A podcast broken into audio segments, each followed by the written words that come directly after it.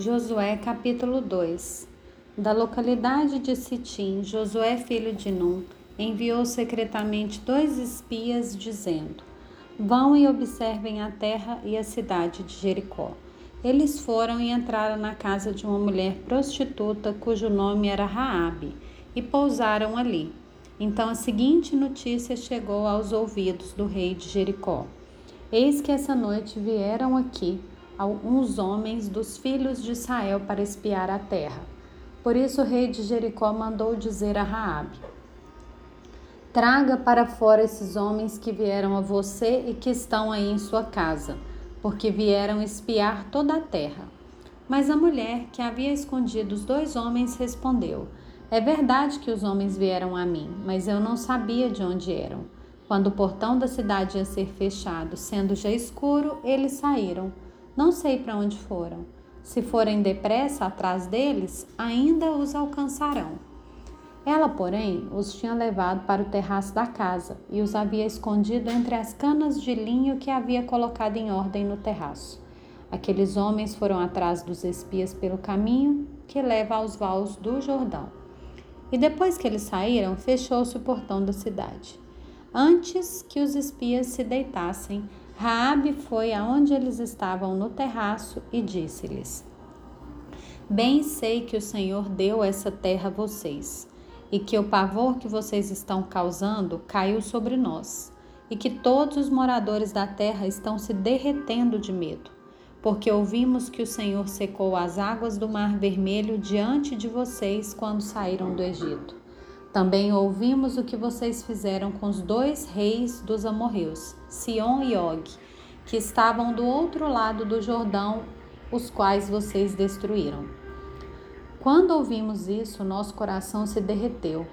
Todos ficamos desanimados por causa da presença de vocês. Porque o Senhor, o Deus de vocês, é Deus em cima nos céus e embaixo na terra.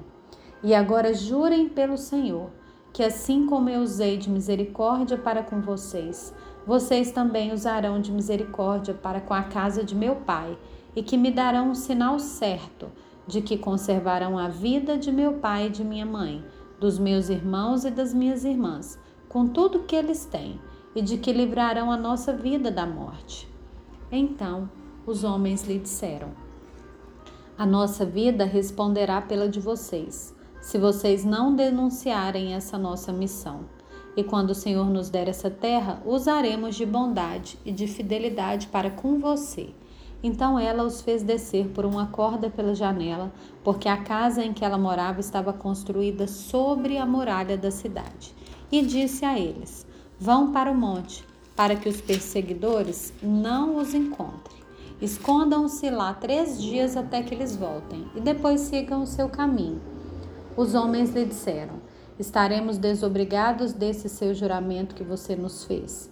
Se quando entrarmos nessa terra você não amarrar esse cordão de fio de escarlate na janela por onde você nos fez descer. E se você não reunir em sua casa o seu pai, a sua mãe, os seus irmãos e toda a família de seu pai. Quem sair para fora da porta da casa será responsável pelo que lhe acontecer, e nós seremos inocentes. Mas se alguém puser a mão em alguém que estiver com você dentro de casa, nós seremos responsáveis. E se você denunciar essa nossa missão, estaremos desobrigados do juramento que você nos fez jurar. E ela disse: Que seja assim, como vocês disseram. Então Raabe os despediu, e eles se foram, e ela amarrou o cordão de escarlate na janela. Os espias foram e chegaram ao monte e ficaram lá durante três dias até que os perseguidores voltaram a Jericó, porque os perseguidores os procuraram por todo o caminho, porém não os acharam. Assim os dois homens voltaram, desceram do monte, passaram o rio e vieram a Josué, filho de Num, e lhe contaram tudo o que lhes havia acontecido. E disseram a Josué: Certamente o Senhor entregou toda essa terra em nossas mãos e todos os seus moradores estão se derretendo de medo por causa de nós.